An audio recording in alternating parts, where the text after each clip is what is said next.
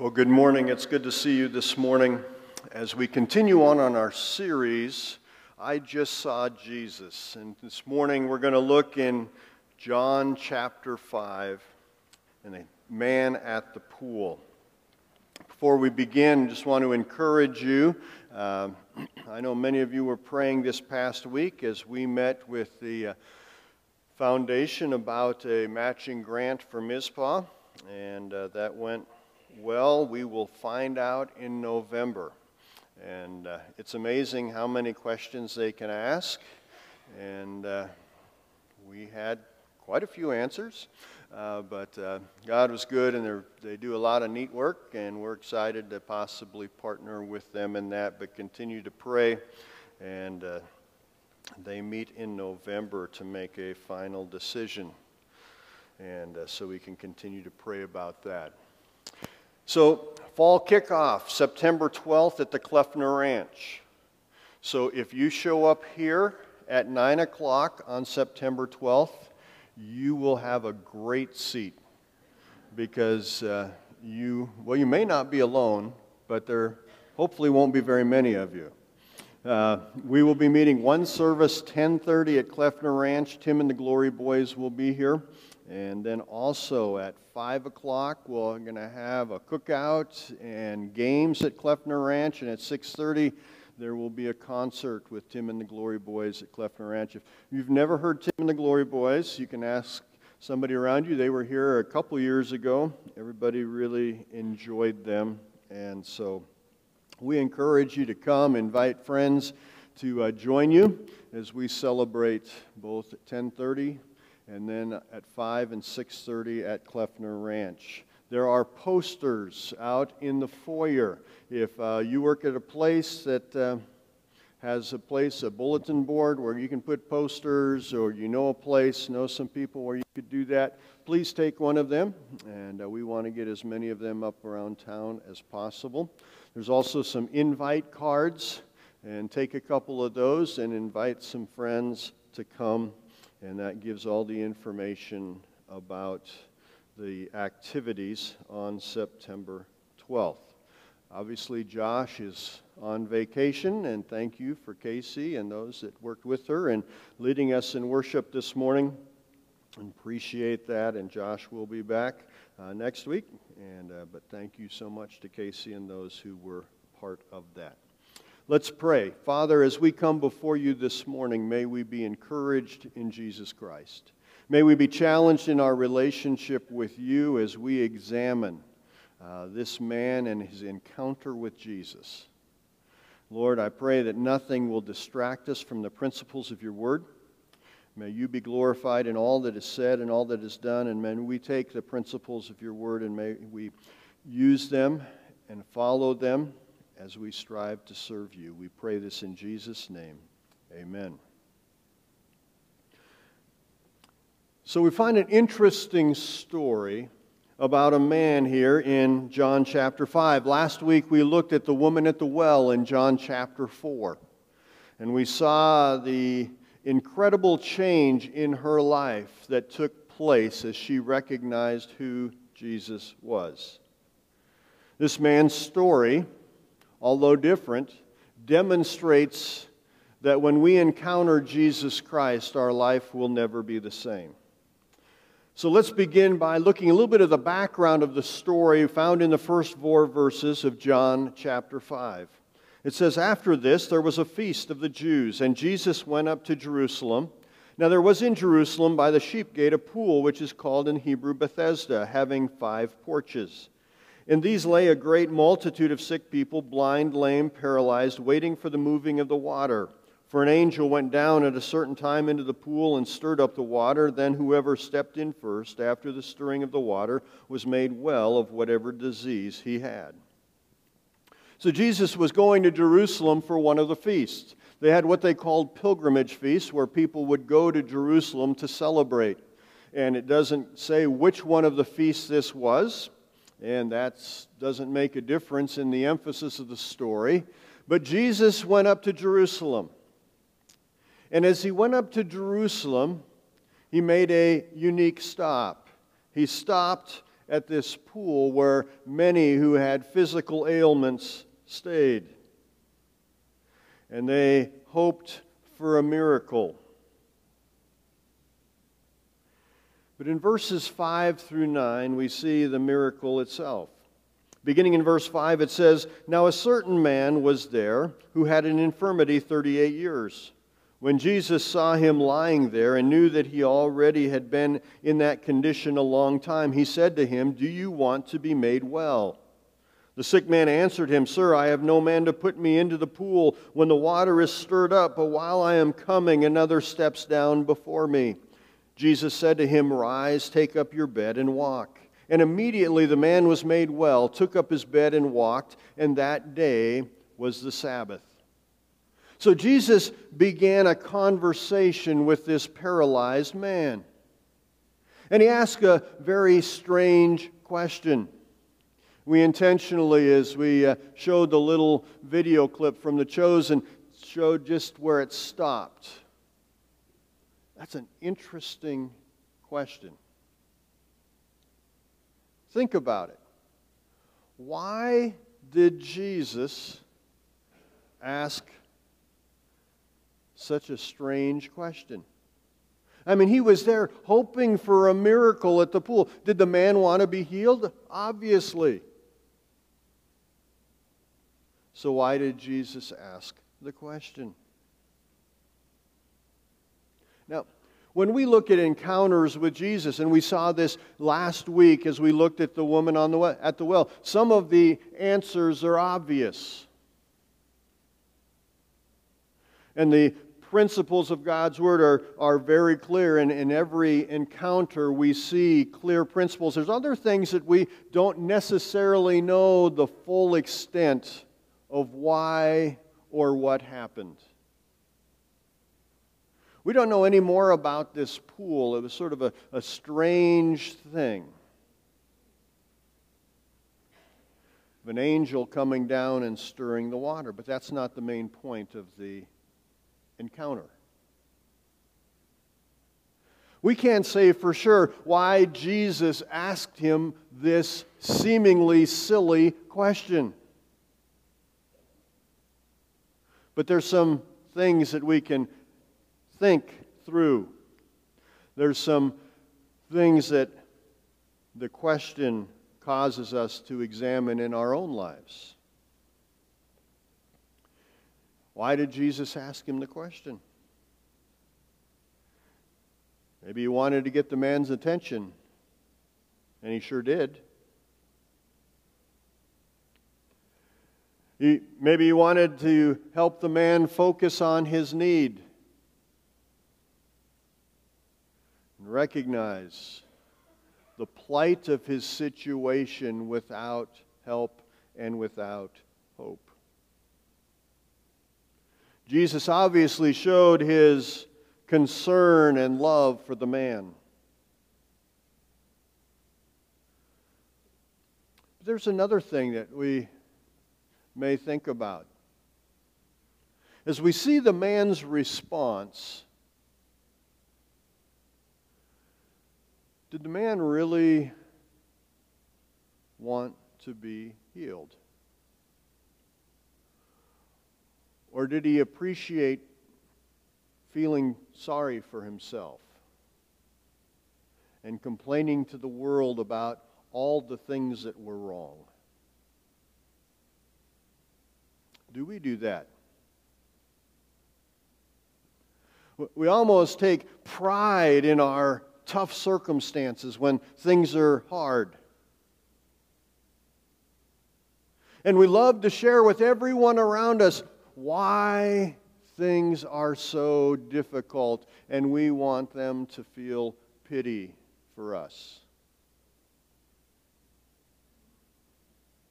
It's easy to do that, isn't it? Well, you'll never believe what I'm going through. No, there are hard things that we're going through. And we can encourage each other as we face hard things. I'm not saying you never share if you're going through a hard thing, but, but oftentimes we want everyone around us to feel bad for us. And it could be that as Jesus could see clearly the man's intentions and thoughts, he was challenging him because the man was missing God's work in his life because he was so focused on his struggles. And the man had lots of struggles. 38 years paralyzed. He had been at this pool for a long time. Now, not necessarily the whole 38 years, but for a long time. He had been at that pool waiting for a miracle. But I'm sure the man had to ask himself the question, even in his self pity, saying, Does God care? And Jesus was there to show him that God does. No matter the circumstance, God's care is evident in every one of our lives.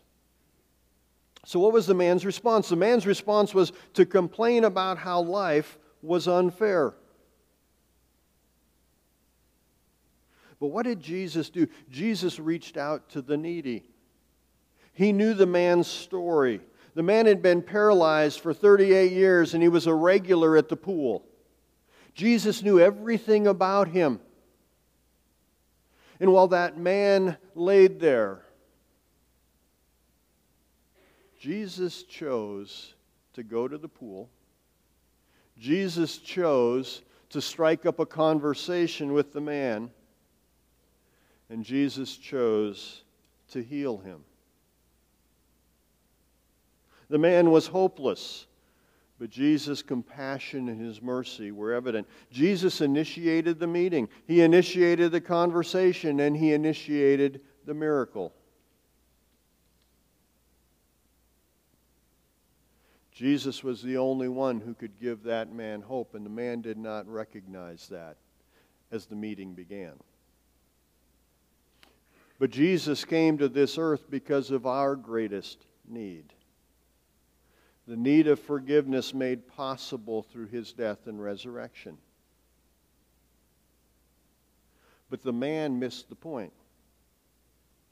He didn't recognize who Jesus was, he didn't recognize his greatest need. He saw Jesus simply as someone who could possibly help him get to the pool. But the miracle was accomplished because of Jesus' compassion, not the man's faith. The man never reached out to Jesus, Jesus continually reached out to him. Now, we see in the New Testament and we see in the Gospels times where Jesus was amazed at the faith of those he healed. This isn't one of those. The man didn't even recognize who he was talking to. He just thought maybe this is someone who could be help me with my transportation need. And Jesus could do far more than that. But oftentimes, we're just like that man. We don't recognize what it means to have a true, deep, growing relationship with God. Oftentimes, we just look at God as someone who can rescue me when I have a problem. But a relationship with God is so much more than that. Now, it begins with that realization as we recognize our problem is sin, and we have no hope except through the forgiveness of God made possible through Jesus Christ. But the man missed the point. He missed what could occur when he'd had a relationship with the man we know as the Son of God with whom he was talking. So let's look at the response in verses 10 through 16, and that's where we're going to spend a focus of our time because that teaches us the importance of our response. Beginning in verse 10, it says this The Jews therefore said to him who was cured, It is the Sabbath. It is not lawful for you to carry your bed. He answered them, He who made me well said to me, Take up your bed and walk. Then they asked him, Who is the man who said to you, Take up your bed and walk? That's a key. But the man who was healed did not know who it was, for Jesus had withdrawn, a multitude being in that place. Afterward, Jesus found him in the temple and said to him, See, you have been made well. Sin no more, lest a worse thing come upon you. The man departed and told the Jews that it was Jesus who had made him well. For this reason, the Jews persecuted Jesus and sought to kill him because he had done these things on the Sabbath. So, what's happening? The Jews, and probably led by the religious leaders, approached the man and, and asked him why he was carrying his bed on the Sabbath. Now, when we think of a bed a little different than his bed, it was basically a mat that he would lay on as he waited by the pool. But Jesus said, Take up your bed and walk, or take up your mat. And so the Jews saw this guy walking around on the Sabbath carrying his mat. Oh boy, not good. So they went to him and said, Hey, guy, you're uh, working on the Sabbath. Regulation 722b says, Thou shalt not carry your mat on the Sabbath. And so the guy responded and he said, Well, the guy that made me well told me, Take up your bed and walk. I was just following his directions. And what was their response? Oh boy, who is this guy? We need to examine this further because obviously this guy's a troublemaker. Telling people to carry their mat on the Sabbath day. Shame on him. But he didn't even know Jesus' name. He was just the guy that came by and healed him. And so he said, I don't know. So he goes to the temple, which, by the way, is a very good thing. If you remember other miracles where Jesus uh, performed a miracle, they would go to the temple and, and praise God and, and offer a sacrifice or, or praise Him for His work in their lives. And so that was good. The guy went to the temple. Jesus goes to the temple sees him there. And they have a second conversation. So now the guy knows who Jesus is. And what does he do? He goes back to the Jews and says, Okay, I know the guy's name. His name's Jesus. And then it says, when they found out who it was, they determined, these Jews, and again led by the religious leaders, that this one Jesus needs to be killed. Why? Because he had a man carry his mat on the Sabbath. So let's look a little bit at, at the response. First of all, the response of the man. The man was concerned about protecting himself. When he was approached about carrying his mat on the Sabbath, he was quick to explain that he was told to do it. He was just following directions. You ever have a kid that does that? They either say, okay, well, my brother told me to do that, or, well, mom or dad, you said, you said I was supposed to watch my younger brother or sister, and, and they were disobeying, so I hit them. I was just helping out, making sure they didn't disobey. So here's this guy. He says, Well, He made me do it. So he protected himself. Later, he found out who Jesus was. He went back to the Jews to give them Jesus' name. Now, this is one of those things that we have to consider, but we can't say dogmatically. Why did he go back and tell the Jews that it was Jesus? He made an intentional effort They didn't come by again and say, Oh, by the way, did you ever find out who that guy was that told you to take your mat? No, he went and sought out them. Why? Well, one of two reasons. Either he possibly could have thought, hey, this Jesus guy is pretty cool, and I should uh, let them know so they know that this is the guy that does miracles. But I don't think that was the reason. And here's why. He knew their response at the beginning when Jesus didn't even know, or when he didn't even know Jesus' name. They were focused on the breaking of the regulation. They weren't focused on the miracle. it sure could have been that he was like, okay, they're having a hard time believing me because I gave us, you know, I told them about this miracle and this guy, but I didn't even know his name. So I'm going to give a little proof to my excuse of why I was carrying my mat and, and give them the name of the guy that told me to carry it. He was protecting himself. But do we do the same thing. We want to make sure that we don't look bad. We have an excuse for the wrong things we do.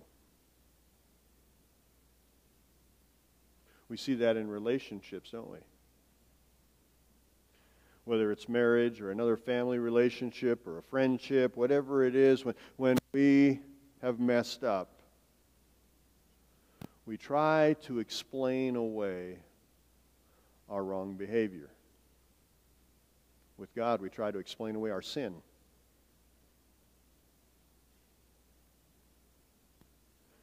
We do that, don't we? when you ask for forgiveness, oftentimes we use that little three letter word but in the middle. Well, I'm sorry I did this, but and then we lay out a reasoning why.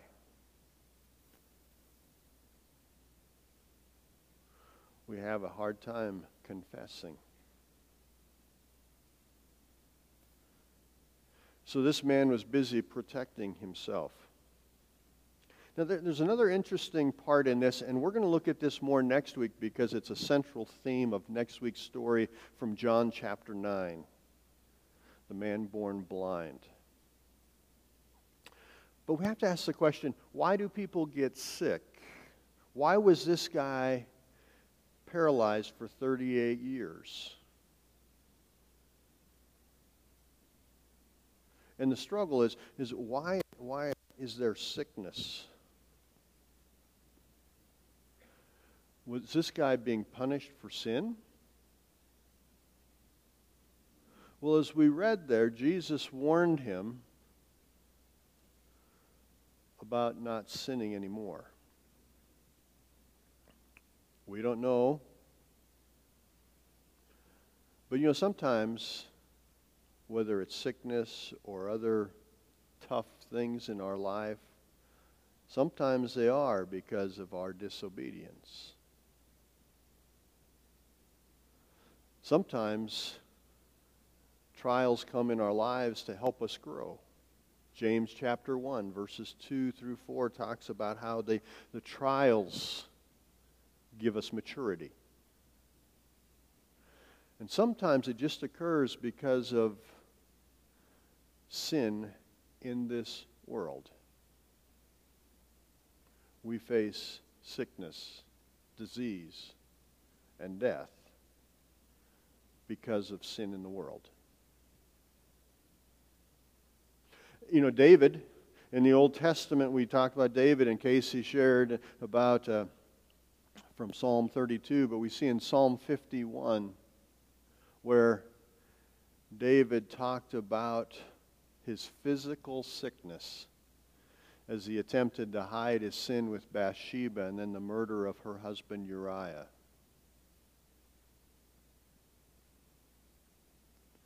There was discipline because of sin. Hebrews chapter 12 talks about how God disciplines us because he loves us. And we may be going through a trial or a sickness because of that discipline, but not necessarily so, as we will see in John chapter 9 next week. God can be working in our lives. Remember the story of Job, the book of Job in the Old Testament? Job's friends sat down with him because he had just disaster after disaster. His family, his kids were killed. He had boils. All of his herds and flocks were decimated. All these horrible things happened. And what did his friends say? Well, obviously, Job, you've made God angry.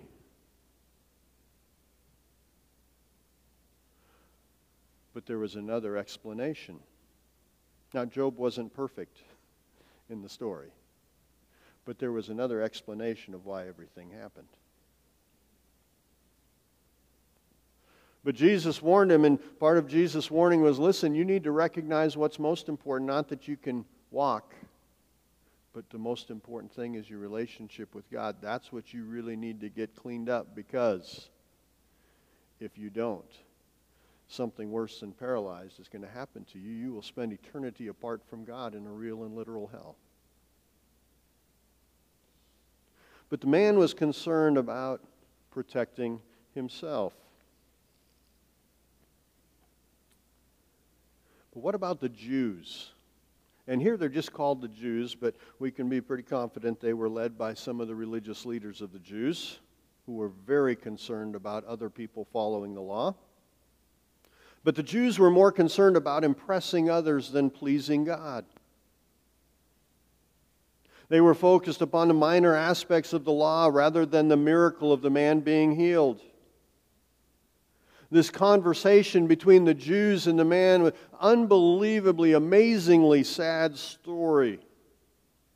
The man said, The man who healed me told me to take up my bed and walk. And what was their response? They completely bypassed the fact that this man had been paralyzed for 38 years and now he was walking and they focused on the mat that was under his arm. And for them, godliness was simply following a set of rules and regulations and impressing the people around them.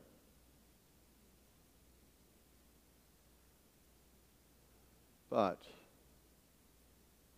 they missed the whole point. You see, having a good relationship with God isn't just a punch list of, of things that we do and don't do.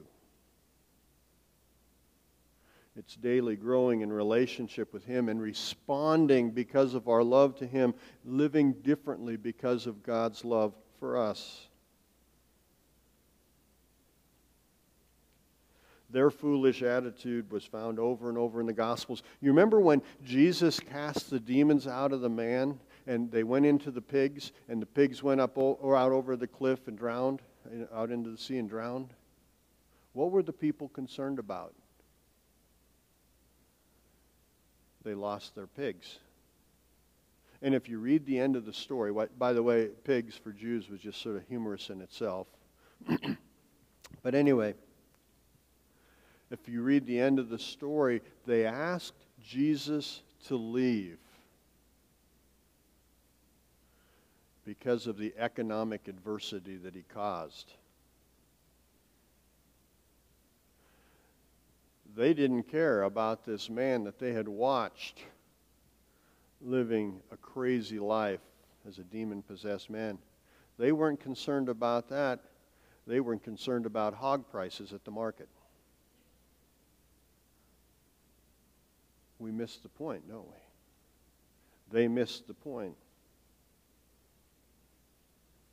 We need to live differently because of what God is doing in our life. Romans 12:2 reminds us that we're not to be conformed to this world, but we're to be transformed by the renewing of our mind as we allow God and His Holy Spirit to work in and through us. In John chapter 7, shortly after this miracle, they, these Jews, these religious leaders, were claiming that Jesus was demon possessed. And notice what he says in verses 21 through 24 of John chapter 7. Jesus answered and said to them, just after they said, You're demon possessed, he says this I did one work, and you still and you all marvel. Moses therefore gave you circumcision, not that it is from Moses, but from the fathers, and you circumcise a man on the Sabbath. If a man receives circumcision on the Sabbath, so that the law of Moses should not be broken, are you angry with me, or are you angry with me because I made a man completely well on the Sabbath? Do not judge according to appearance, but judge with righteous judgment. He's like, listen, if it works out that uh, the, this boy that you have is the eighth day is on the Sabbath, you go ahead and you have the circumcision according to the Jewish law. That's not a problem. But I heal somebody on the Sabbath and you say that's a problem? Think about it. You want to look good. But is that really righteous judgment? Oftentimes, we are so busy trying to impress others that we miss out what's most important honoring and obeying God in response to His love and grace for us. Why did Jesus heal on the Sabbath? I mean, the guy had been there a long time. He'd been paralyzed for 38 years. Jesus could have shown up the day before or the day after and done the same thing. Why did he choose a Sabbath? He chose a Sabbath to point out the foolishness of simply following a bunch of rules and regulations with no real change.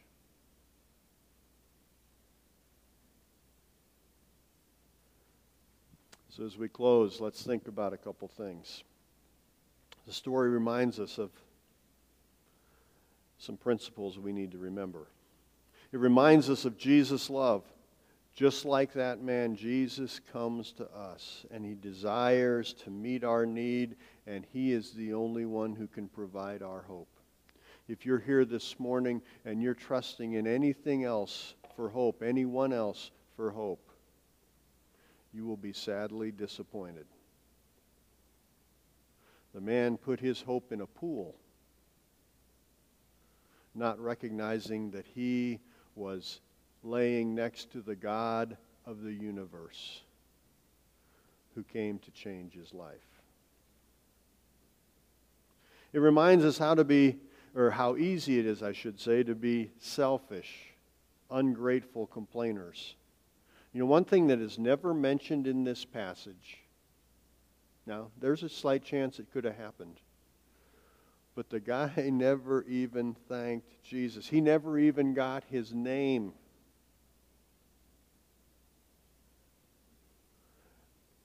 But we can be the same, can't we? You wonder if the guy spent the next years of his life thinking about all the things he missed in those 38 years he couldn't walk, rather than rejoicing in the things that God had done and was doing in his life. We can have that attitude. It help us, helps us recognize that we often look to God for the wrong things. He looked to, to God as a transportation company. And we miss out what it means to have a real, vibrant, growing relationship with the God of un- the universe who desires to have relationship with us. And finally, we can focus on impressing others when we're really called to simply love and obey God. Am I more concerned about my relationship with God or what the person next to me thinks I am?